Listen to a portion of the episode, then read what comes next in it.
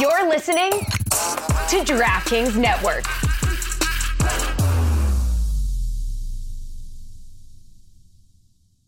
Another day is here, and you're ready for it. What to wear? Check. Breakfast, lunch, and dinner? Check.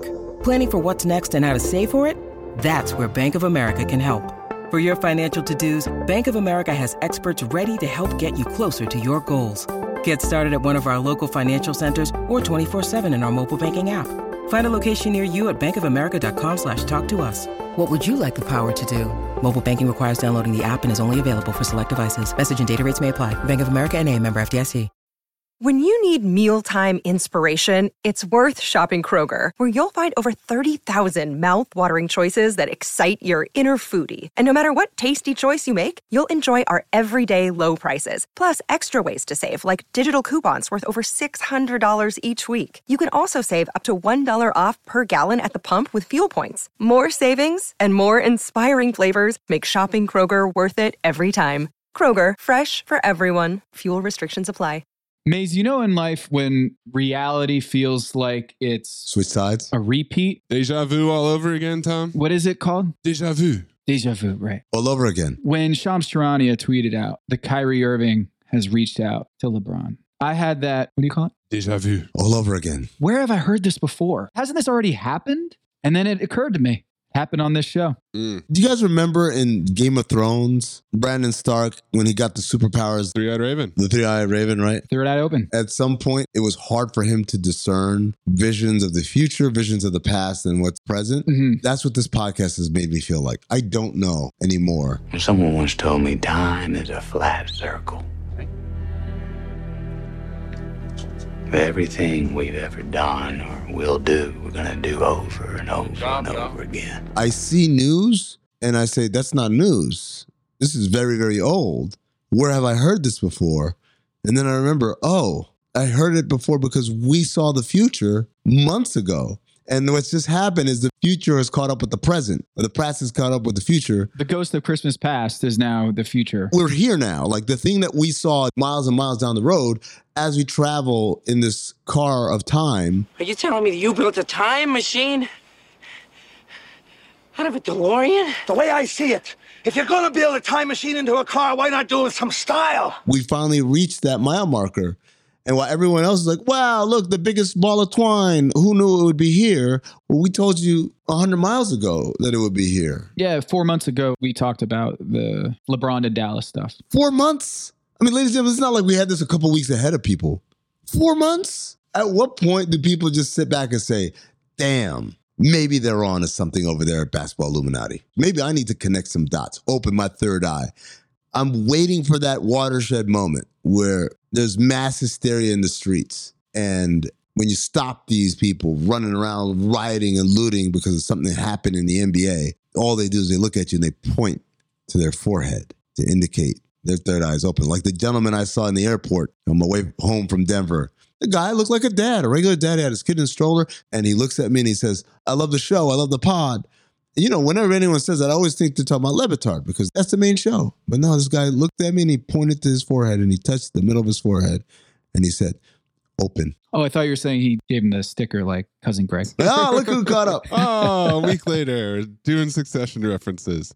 I love the phrasing of this tweet. As always, you know how we like to dig into the word choices and what exactly is being said. Sources is that Kyrie Irving has reached out to LeBron. So what sources could there be other than the man himself or someone in the inner circle? And Kyrie, who is a free agent and not tied to the Dallas Mavericks, says to LeBron, hey, LeBron, you were just in the Western Conference Finals. You should come over here to Dallas where we didn't even make the play-in tournament because we were tanking to try to keep our draft pick. You should come join this party. Come hang out with me and Luka. Don't worry about the fact that you're under contract and that we don't really have the assets to trade for you. Just come on down. I'm going to be honest, Maze. I'm listening to you talk and I'm hearing your tone. You sound kind of like someone who's only got two eyes open. Yeah, a pawn. Little sheeple over there. Ba-ba. This is exactly the blueprint of the Anthony Davis. LeBron James was calling out how great Anthony Davis was, saying he's the next coming, all this stuff. Would love to play with him. And he wasn't a clutch guy at that point. But the steps had to be taken, just like Giannis said. Mm-hmm. The breadcrumbs have to be laid down first. And it reminds me, Mays, now we should have been, if we weren't already, wise to the whole retirement thing of LeBron James. I have a lot to think about this offseason. That's right, Tom. He retired. It says Lakers star here. It doesn't say retired GOAT. Look at this report from Shams, and you can tell when Shams has to get this out quickly. He doesn't do the whole sources tell the Athletic/Stadium. It was just sources. Mm-hmm. Didn't have time to type it out. No. And then Chris Haynes comes out with a full article, multiple paragraphs, 4 minutes later. None of the language in there says anything about a trade that Kyrie's asking for it. Ask out via trade. No, none of the language in there says that. So can the Lakers look at themselves in the mirror and be the ones who allowed LeBron James to accept a buyout, work out a buyout so he can become a free agent and move to Dallas so he can link up with Kyrie Irving and the next chosen one, Luka Doncic? Woo! Here's a question I want to know. How does Bronny James feel about Southern Methodist University, the old Mustangs? My assignment: uncover why the association inspires more conspiracy theories in volume and salience than any other U.S. sport. So you've heard of the Illuminati. The truth is out there, but so are lies. Your eyes can deceive you. Don't trust them. The NBA has always been controlled by about 8 people. Denial is the most predictable of all human responses. If you're only using 10% of your brain, you don't even know that you're using 10% of your brain. The NBA Illuminati. If coincidences are just coincidences, why do they feel so contrived? The Illuminati. But you start to follow the money, and you don't know where the it's going to take you. It is unspoken. They have influence among other players. The NBA Illuminati. I don't have time for your convenient ignorance. Maybe I'm a conspiracist now as well. That's all it took. Oh, we got books, we got schools. You saw a video on YouTube. Why my eyes, sir? You've never used them before. We are the Basketball Illuminati.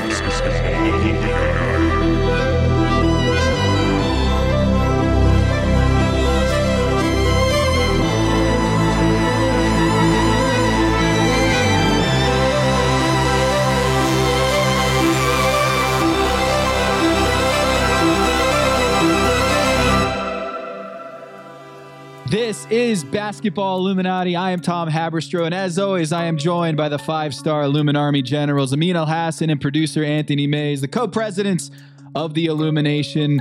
I've got lots of research to get to, a very interesting press conference that it broke down some stuff, some untrained or trained eyes, some third eyes, second eyes, first eyes, lots to get into on my calculator and my spreadsheets here. I did some of my own research, and I think I'm going to call that segment Tom Did His Own Research. You guys cool with that? Yeah. All right. Yeah, I can roll with that. That might work. We'll figure out a better title later. Yeah. All right. We're going to get to that, but first.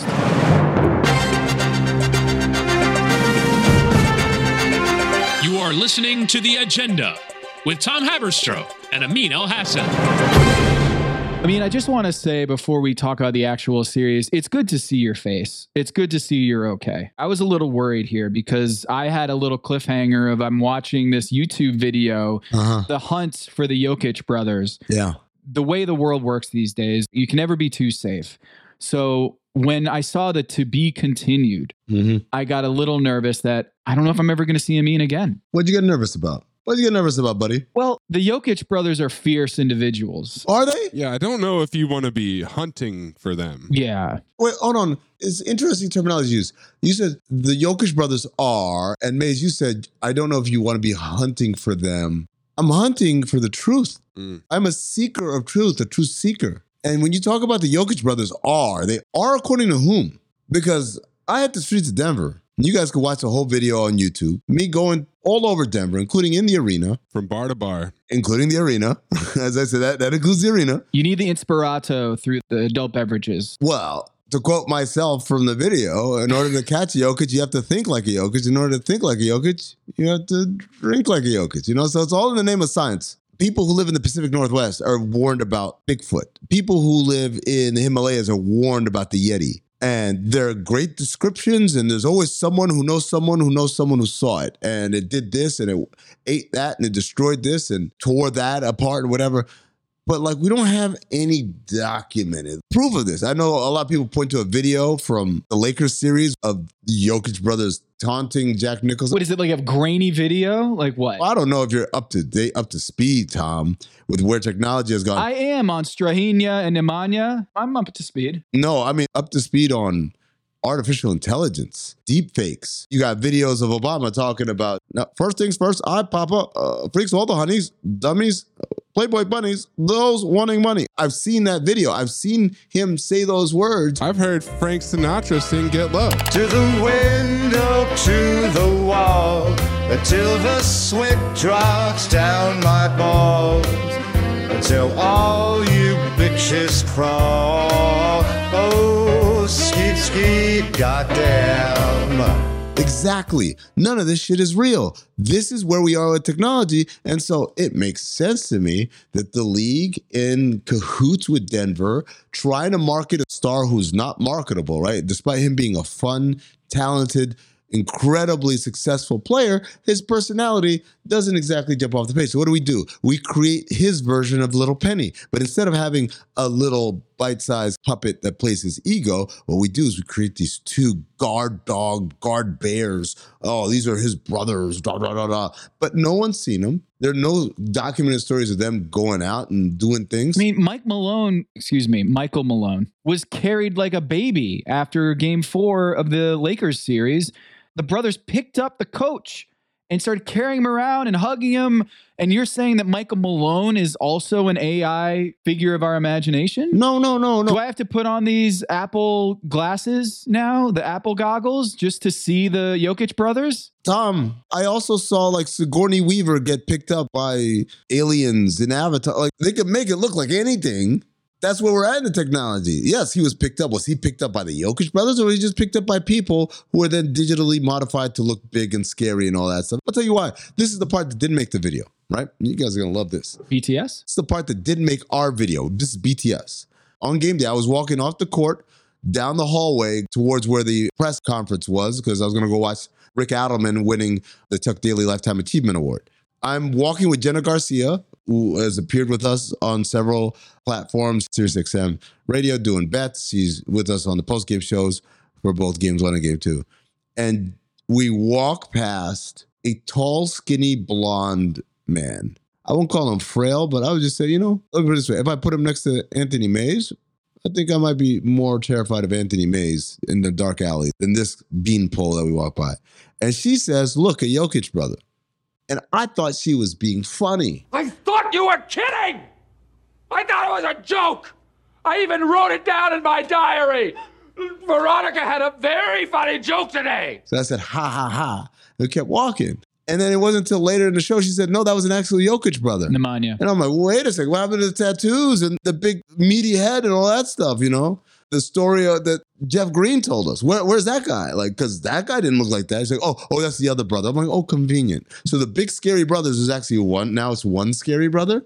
Get out of here, man. You guys are just accepting what the mainstream tells you instead of doing your own research and finding out for yourself. But I don't subscribe to that kind of lazy belief system or just acceptance. I'm doing the work out here. I can't believe you would do that to Jenna. You think she's a pawn? She's one of the sheep? Jenna lives in Denver, dude. I don't know who they've gotten to. Wow. Can't believe you would do that to one of our guests on the show. I'm just saying, look. Basically call her what? A sheep? Call her part of the conspiracy? I don't think she's a sheep. Look, she's the one that pointed the dude out to me. And I'll tell you something. There's some people like you, Tom, who just like assume because you watch TV. Oh, I watch all the games. I'm Tom Haberstroh. My third eye is firmly shut. I'm not talking about people like you. I'm talking about people like Coach Malone, people like Adam Silver, people like Jenna Garcia, people like KCP and Jeff Green. So you're saying Nemanja Jokic, who played for Detroit Mercy in D1 basketball, you think that was part of the script? There might have been a Nemanja Jokic somewhere playing at Detroit Mercy. That's totally possible. I'm just saying to you, is that the fire-breathing monster that apparently shows up to every Denver game? I don't know. It would be like if I named my son Lee Harvey Oswald. Did that mean he shot JFK? No, he just shares the name with someone else. Come on now. What are we doing here? I mean, it sounds to me like you've created an unmatchable image of what a Jokic brother is, that when you actually saw one in the flesh, you said, no, that can't possibly be a Jokic brother because it's not scary enough. Yeah. And maybe Bigfoot is just a bear that stood up. You just don't listen to me, man. It's so frustrating when I'm doing actual analysis after the game and you won't even listen to what I'm saying. Because he's too busy giving his AirPods to other people like a sicko. Absolute sicko. But because I've got the AirPod, do you mind? Do you want to... Oh, no. No. They're saying no. So the only way this works is if you guys tell me and then I have to translate because she can't hear you guys. Actually, hold on. Well, this is exactly how this went down.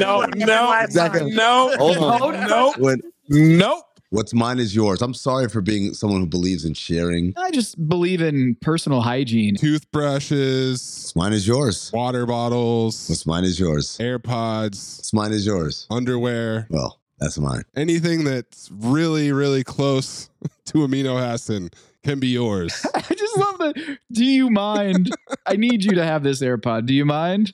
It's so good. You're so chivalrous. Just like, hey, do you mind if I stick this earpod in your ear? But then you guys all bitch and complain when I'm like, okay, I'll just translate to her. It's like, oh, you're not translating it right. Well, what do you want from me? Like, I'm trying to get solutions. Someday we'll figure this technology out. Yeah. Someday we'll get it done. I'm solution driven. You guys are problem creators, but I'm solution driven. I'm sorry. I'm not going to apologize for that. You guys want to talk about basketball? Or? Yeah, we can. I mean, we can. This is Basketball Illuminati. So we should talk about the first word of that show title. The Miami Heat found something again with the zone defense. But the fact that they are moonlighting as the greatest shooting team of all time is the bigger story. There's a lot of talk about their defense, but they had 180 offensive rating in the fourth quarter. 180. I don't care what defense you throw on the other end. It doesn't matter if you're shooting lights out from downtown. You're getting offensive rebounds. Jimmy Butler, when he missed the shot, the mid-range shot, got the offensive rebound and then kicked it out to Gabe Vincent in the left corner. And they went up 12. There's nothing you can do. This offense, the three-point shooting was number one a year ago in the regular season, 27th this year. And now they have four, almost five games in which they've made at least half of their three-pointers. This was a stat that I said during the broadcast after game two, or Tom and Amin post-game show. And Amin was trying to figure out the headphones, so he didn't see any of it or didn't hear any of it. That's right. But that's as many nuclear shooting nights as the Golden State Warriors had as a team in their four championship runs combined. Set a league record, according to Coop Moorhead at Coop NBA. If you want Miami Heat analysis or movie analysis, he's fine for that too.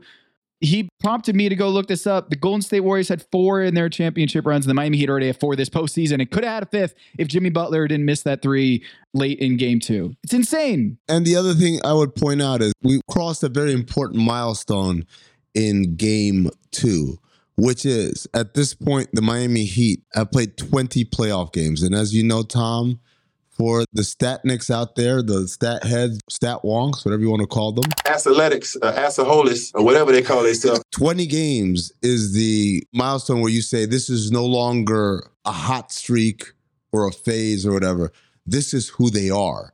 We use it typically in the regular season. We say after 20 games, you know, barring obviously injuries and stuff. But like if you look at what a team is doing statistically through 20 games, their net rating, their offensive rating, their defensive rating, their shooting, et cetera, that's pretty much who they are. They're not benefiting from a hot streak. And similarly for players, it's about a 500-minute sample size. So we're looking at this Miami Heat who on Sunday evening played their 20th game. And you know who they are? The number 1 3-point offense in the NBA. Best percentage, top five in makes in terms of all the teams that have been in the playoffs. We can no longer point to what they did in the regular season and say, well, how are they shooting this well? Oh, it's just a streak and they'll come back down to earth. They're not coming back down to earth. This is who they are. Duncan Robinson, he's been sensational. I wonder what you guys think. Tyler Herro coming back for game three, potentially. Erik Spoelstra in his press conference availability was throwing some cold water on that. Or maybe this is just the way he goes about these press conferences is he says one thing, but he might mean another. But essentially he has not been cleared for game three. I actually think bringing him in at this stage of the playoffs is going to be a mistake. I might eat my words, but I feel like he's going to be hunted defensively, and I don't know if his hand is going to allow him to be a great shooter enough to replace Caleb Martin or Gabe Vincent in the rotation. This sounds like heresy to say. I don't think you bring back Tyler Herro in this series. I don't think it's heresy, Tom, because Amin just said this is who they are. We had 20 games of this team, and this team has not included Tyler Herro, and things have been working out pretty well. I'm not ready to throw out the idea of bringing Tyler Herro. Here's why. Guys get hurt, right? So you don't know Gabe Vincent, who's been hurt in these playoffs, gets hurt again. You don't want to turn to a guy who's been completely out of it if he's able to play. As I understand it, he is cleared medically. Now it turns into a pain tolerance / conditioning thing for him, because apparently it is a very painful injury. He basically had his knuckles broken off from his hand, his shooting hand. Knuckles broken off? What do you mean, like they fell off his hand? That's the medical terminology, Tom. Don't get too caught up in that. All right. It's a little over your head. It's scientific. Broken off knuckles. Got it. Yep. There are three phases to Tyler Herro playing in a game, right? Number one is obviously being medically cleared. Number two is his pain tolerance. Number three is just his mentality. Is he thinking about it? Even if he's fully healed, we know that players sometimes are very self-conscious about that. So that's from a Tyler Herro's standpoint. But from a Miami Heat standpoint, you kind of have to get him some reps out there in case you need to rely on him. Now, my thing is this. I would not start him. Gabe Vincent has been amazing. You don't throw cold water on that. You let that thing keep rocking. I thought the Kevin Love adjustments, putting him in the starting lineup, worked, most notably to stop Aaron Gordon from going nuts, which he did in game one because he was able to outmuscle and overpower smaller opponents. So I like the starting lineup as is. I think bringing Tyler Herro off the bench does a couple of things. One, it doesn't disrupt the rhythm of the first unit. Two, it gives him an opportunity to get reps against second units. Typically a little easier to get some reps off and obviously be an offensive focal point. Three, it gets him acclimated, gets his sea legs under him in case they need him in a bigger role later. Four, we know this team has had bouts of score droughts, right? In the middle of a game. 40 to 14 in the second quarter there. Yeah. Between the end of the first and the beginning of the second, where the Heat literally could not bring the ball up the floor and get a good look at it. Tyler Herro in those moments would be so incredibly needed. Just someone who could come in, create his own shot, a decent shot, a good look for himself or for others, and create offense when Jimmy Butler isn't out there / doesn't have it going. You can't just say, oh, we don't need that for now, because there's going to come a moment where you're struggling out there and you will need it, and you can't turn to him because you haven't turned to him the whole time. I really loved the Kevin Love adjustment because last week, we were comparing Caleb Martin to Kevin Durant. He was outplaying Jason Tatum and Jaylen Brown in a series. And then the Heat said, you know what? Take a seat. Hop on the bench.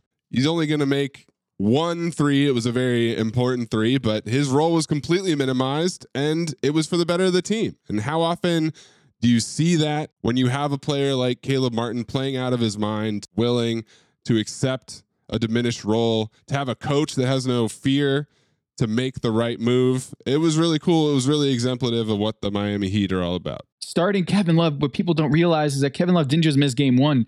He missed game 5, 6, and 7 of the Eastern Conference Finals. Mm-hmm. He was off for 10 days. Yep. I really like all the comments I've heard from Heat teammates about how Kevin Love has been so supportive and been such a solid vet. There was that hilarious moment during the game where Mark Jackson and Jeff Van Gundy were talking about the hug that he gave to Gabe Vincent when he didn't pass it to him. I feel like Stan needs to give Jeff a hug, because if Jeff Van Gundy is anti-hug, that was so funny in the middle of an NBA game. It's just so perfect. I thought it was too much. Why would you give him a hug? Yeah, it's so good. Did you see the post game where they were asking Struz what the key is to the series or whatever, and Kevin Love off camera says it's kindness. Kindness to one another. Oh, it's great. I'm with it, man. Kevin Love spread love. Spreading his name. It's a testament to the cult culture, whatever you want to call it, Heat culture. Can't spell culture without cult. The idea that they can trust Spo to make the right decision and basically be like, yeah, Max Strus, I know you made 4 threes in the first quarter, but you're not playing in the fourth quarter. Caleb Martin, thank you for your Eastern Conference Finals and what you've done up to this point. You're not playing in the fourth quarter. And it worked out brilliantly. So I like that we're in 2023, that Kevin Love is a defensive stopper for Aaron Gordon, who dunked over mascots at one point in his life. Now Kevin Love, at 34 years old, about to turn 35, he's inserted into the NBA Finals as a defensive stopper. Do we hear what we're saying here in this moment? It was a smart move by Erik Spoelstra to insert Kevin Love into the starting lineup to stop Aaron Gordon. I asked you guys this, you and Mo Dakil, this on Sunday night after game two. I said, how surprised were you that Aaron Gordon couldn't take advantage of Kevin Love? Yeah. It was just stymied by that old man strength, I guess. He couldn't get around him. He could get over him. Could go through him. It was just completely stifled. One of the funniest plays of the game two to me was Michael Porter Jr. dribbling into Kevin Love twice. He went through his legs, tried to go baseline. Kevin Love cut him off. Yep. So then he turned around and then immediately tried to go back baseline. Kevin Love cut him off again. Yeah. Michael Porter Jr. looked like a chicken with his head cut off for most of the game and played one of the worst finals games I can remember. Whatever it takes from defensive stopper Kevin Love. Yeah, it was great defense. At least he brought it on the other end, though. Yeah, of course. Yes. At least he was locked in defensively, closing out on all the shooters, maybe a little too aggressively. Kevin Love, defensive stopper. Here's a stat for you. Kevin Love has more steals than Jokic in this series. He has more steals than Jokic and Aaron Gordon in this series. He has more steals than Jokic, Aaron Gordon, and Jeff Green in this series. He has more steals than Jokic, Aaron Gordon, Jeff Green, and Michael Porter Jr. combined in this series. Remind me, did he play in game one? I don't believe he did. No, he did not. Kevin Love, in like 22 minutes of action, has more steals than the entire front court of the Denver Nuggets. And steals weren't just it. It was a lot of closing off driving lanes, getting there before Jokic did. I think they're terrified of him taking a charge. One, that gets Jokic in foul trouble, and two, it is demoralizing and it's kind of annoying to have to deal with Kyle Lowry and Kevin Love always diving and trying to take the charge. But Kevin Love is not just a guy who flops out there. He was making a lot of great footwork plays, like you mentioned. He also had an outlet pass that led to a clear path foul that I don't know if I've ever seen before. Yeah. Just savvy. It's impressive stuff. It's funny because we joked that Kevin Love is a better quarterback than Tua Tagovailoa. We said that in the Knicks series. Yeah. That he's the best quarterback in town is Kevin Love for the Miami Heat. We might have said it on this podcast, by the way. We might have said it before that. Watching game one, I remember thinking to myself, shit, the best quarterback in Denver might be Nikola Jokic. Oh, wow. Take him over Russell Wilson and Peyton Manning, that's for sure. Mr. Unlimited. Broncos country, let's ride. Speaking of ride, I want to take you for a ride. Woo-hoo-hoo! Down to Research Town. What's in Research Town, Tom? What's the population? Research Town, one, me. What are some of the jobs that they have in Research Town? Researching. And? Digging. A lot of shovels. And? Magnifying glasses. A lot of doing of own research. DIY. Fingerprint dust. Fingerprint dust. Yeah. In Research Town? Yes. It's everywhere. What does that look like? You doing your own research? Are you doing studies yourself? Are you in the lab on a nightly basis? What are you doing? Do your own research. Do your own research. Do your own research. Do your own research. Doing your own research. I'm not a scientist. I'm not here to tell everyone that this is it. For me, it's just giving everyone a chance to do their own research and find their own knowledge.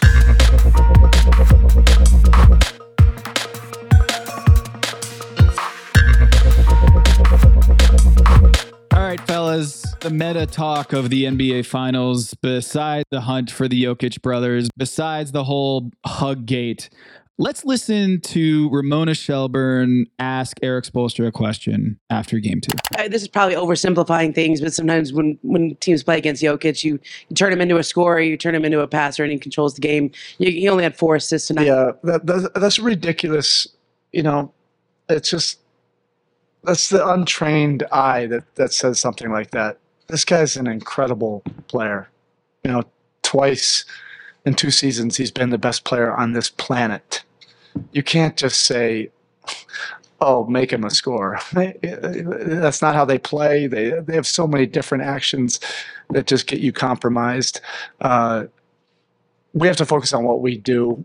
You know, we try to do things the hard way. And he requires you to do many things the hard way. man, he has our full respect. This response from Spoelstra created a firestorm. People are pulling up receipts from Mike Brown and Steve Kerr also saying the same thing.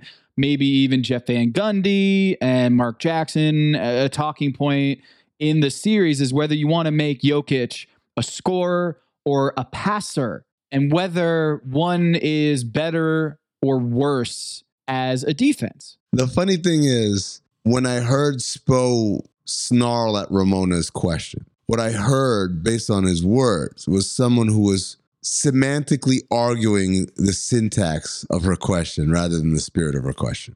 I don't think she was incorrect. As you mentioned, many other people have said the same thing or similar things. I think he was caught up in the syntax, meaning like, oh, the choice of words, the terminology of letting, oh, you don't let Nikola Jokic score. But coach, that's not what she meant. And that's not what anyone would interpret that as. I felt that was Erik Spoelstra going on the offensive to dissuade any sort of vibe out there that somehow they had figured out Nikola Jokic. Yes, I think that is a very coach thing to do, is to say we're not, especially in the finals, you don't want to give away your secrets or your strategy out of there on the press conference. I might be an untrained eye in this, but I think Spo's response was more of a cover, a misdirection. I think Spo knew that she was barking up the right tree, similar to what Steve Kerr and Mike Brown have talked about in the past. And I think Spo, in this response, was trying to throw Michael Malone off the scent, or anyone else who would advocate for a strategy to make Jokic turn into a scorer rather than a passer. So I wanted to research this. Amin Mays, I wanted to research whether Jokic is better as a passer or a scorer. The Nuggets are better off with Jokic as a passer or a scorer. So how do you do that? How do you assess scorer or passer? Well, I looked at every game this season and how many true shots he took. What are true shots? True shots incorporate not just the field goal attempts, but also the free throw attempts. How many times did he get fouled in the act of shooting? If you've heard of true shooting percentage, that's basically what this is. It's essentially looking at how many points you score for every attempted true shot, because field goal attempts only tell you part of the story. And you also need to look at free throws. For the proxy of a passer, I looked at potential assists. Because Amin Mays, you know that assists only tell part of the story, because there's this whole other part of it. It's called the Lovedale, which was named after Steph Curry's Davidson teammate, Andrew Lovedale, who was notorious for missing easy shots. The Lovedale, where if you make a great pass, but the guy misses the shot, you would have gotten the assist if he had made the shot, and it gets lost to the ether, to the abyss of the box score. At NBA.com, you can look at actually potential assists. How many assist opportunities did Jokic have in game two? It's actually interesting. He had 32 true shots, 11 potential assists. And only 4 actual assists, right, Tom? That's right. 32 true shots and 11 potential assists.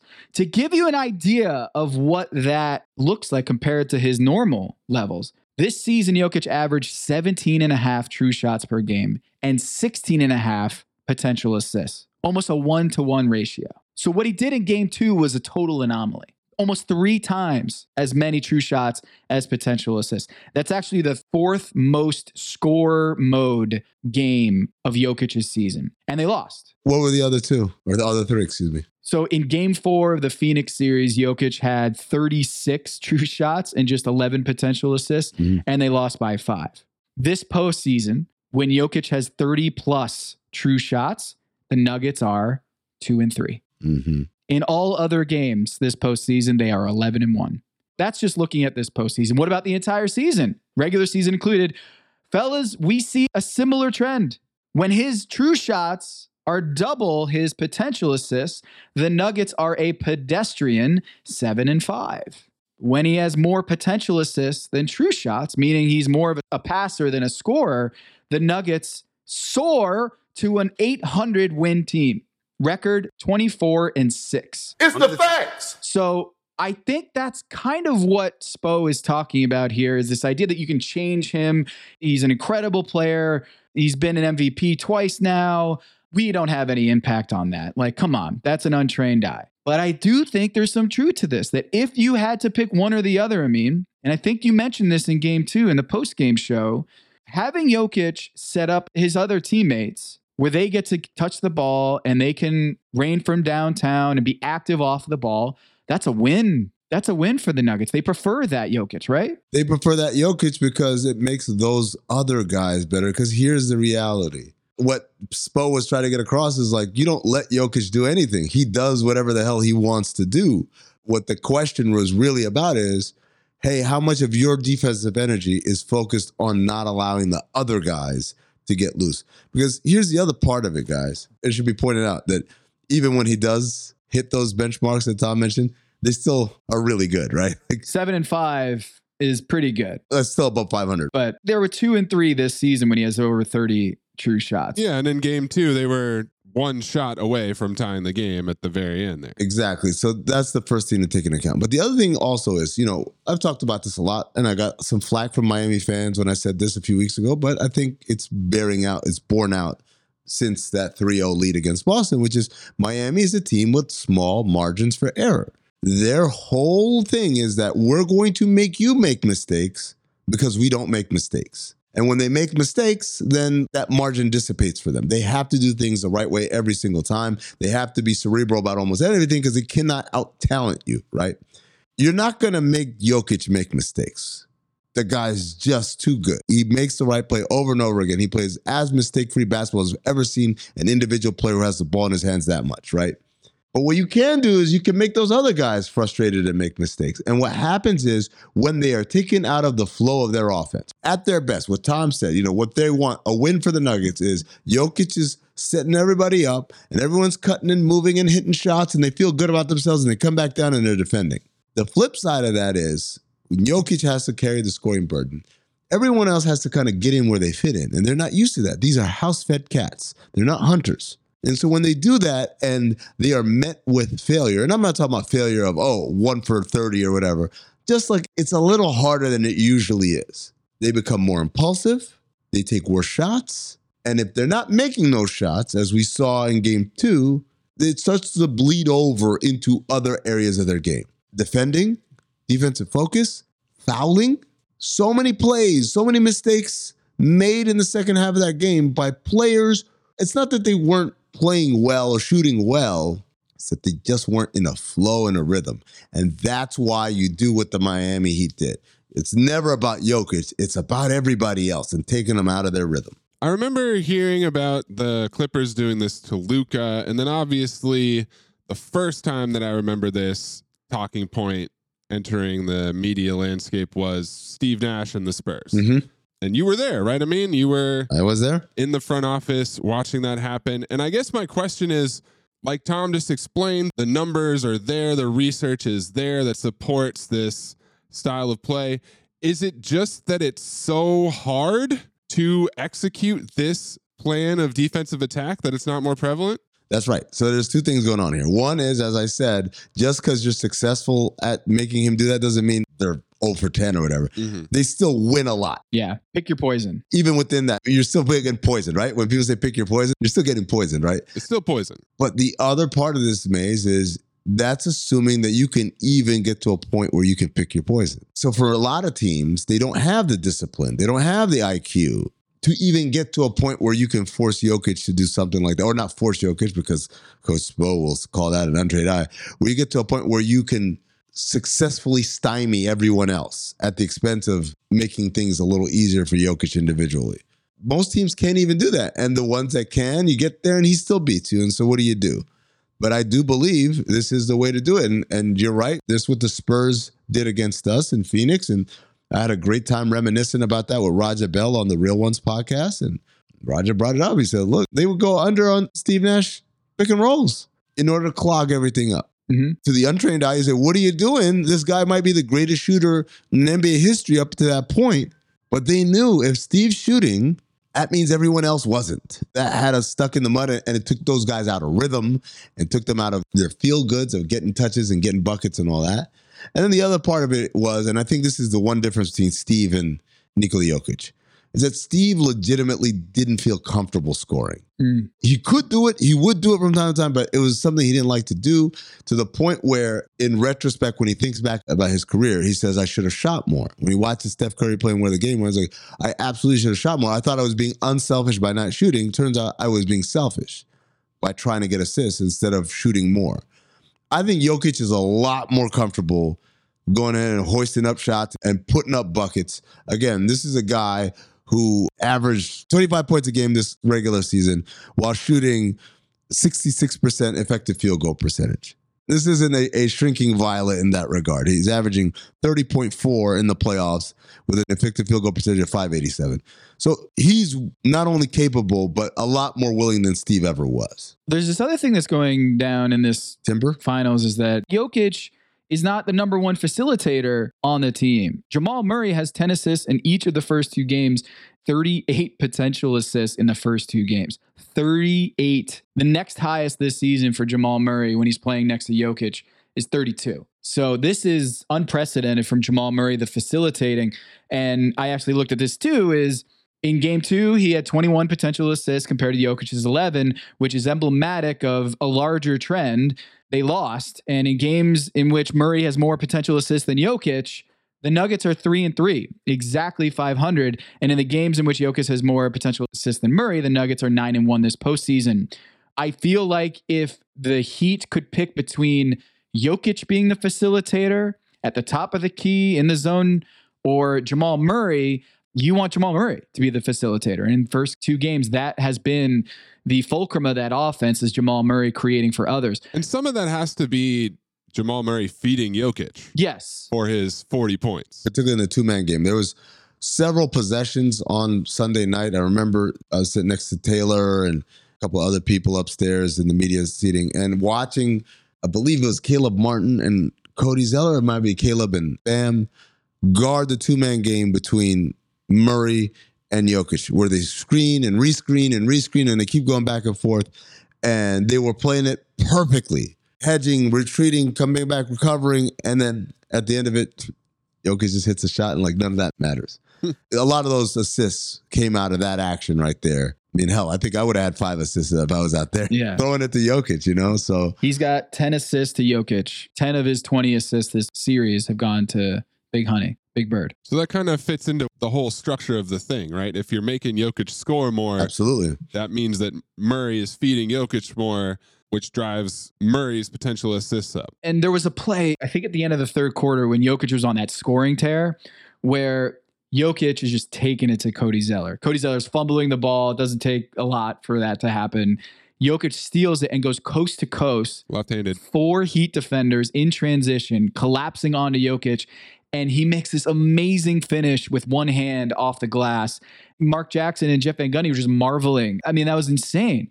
What they didn't see in that possession was wide open Kentavious Caldwell-Pope in the corner. Did Jokic go and give him a hug after? No hugs. Man. Too many men giving hugs. That's a different podcast. Then there's also Bruce Brown in the corner, wide open for 3. And so there's times where you want Jokic to be in attack mode, but there are opportunities for him to kick it to you in the corner and you get 3 instead of 2.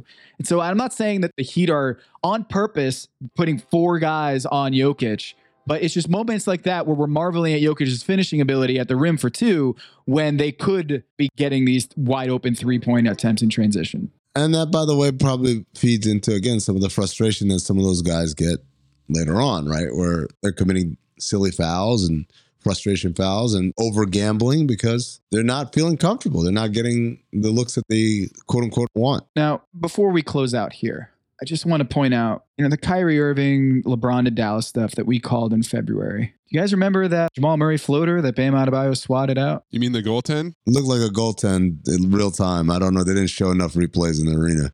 Yeah. Keep your third eye open. Remember on this here program, we reported before the mainstream media did, before they came around on the story, that's going to be automated. Mm-hmm. VAR going forward. Hawkeye technology is going to be able to automate whether that's a 2 or a 3, or whether it's a goaltend going up, coming down, out of bounds plays when Jimmy Butler makes that pass. And Jimmy Butler knows, he's a very smart man. Hawkeye isn't ready yet. It's going to be ready next year. So he can step out of bounds all he wants right now in the NBA Finals. He's just so savvy like that, making those passes while stepping out of bounds. But if you listen to this program, you know that that play, Jamal Murray, that floater, Bam Adebayo creating that turnover, that's going to be adjudicated automatically by the cameras going forward. NBA VAR coming to the league next year. You heard it here first. So I'm just letting people know. Did you guys think it was a little adorable? The Ringer was like, whoa, we were talking about Kyrie in March or whatever. Gosh, it's almost 2 months after we talked about it. Shout out to the Ringer. Shout out to KOC. Yeah. Have you gotten him for game 3? Is he going to be in Miami? I haven't seen him. Didn't see him today at availability. So okay, we got to make this happen. Well, the next time you're looking around for him, be sure to stand on your tiptoes.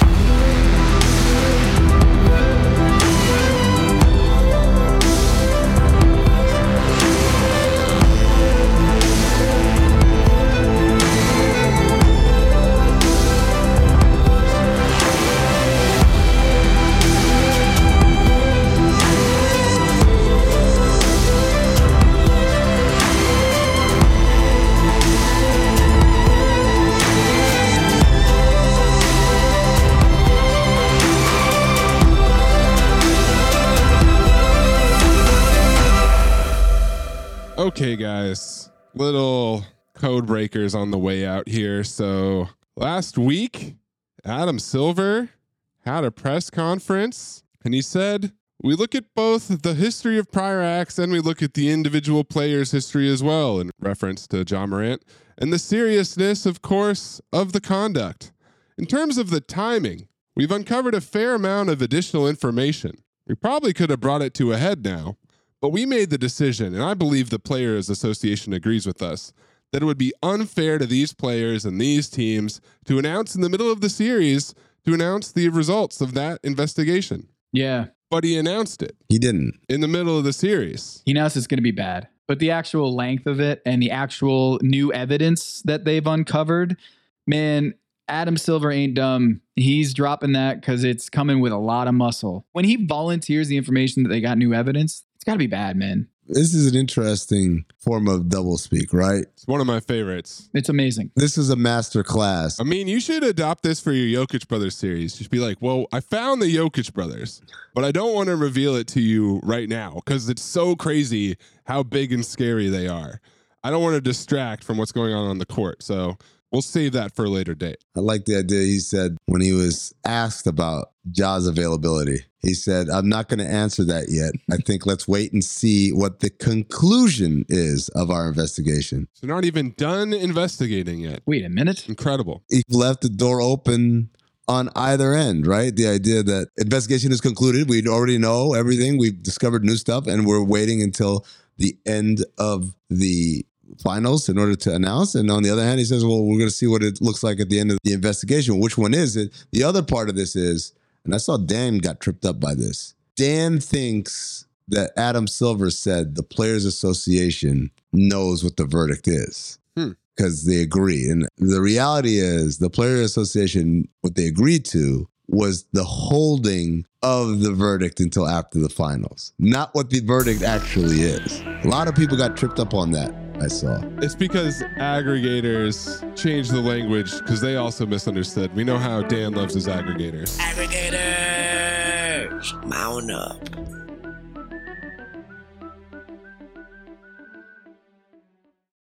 This is the story of the one.